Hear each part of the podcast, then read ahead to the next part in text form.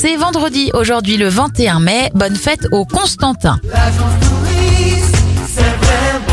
On débute cette éphéméride avec les anniversaires. Mr. T a 69 ans, 62 pour le présentateur Antoine de Maximi. Et Gauthier a 41 ans.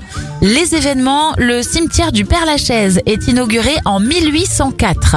En 1904, c'est la création de la FIFA, la Fédération internationale de foot.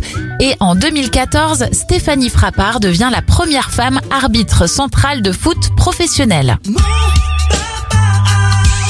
Un dernier anniversaire pour terminer, celui de Stomy Bugsy. Il a 49 ans.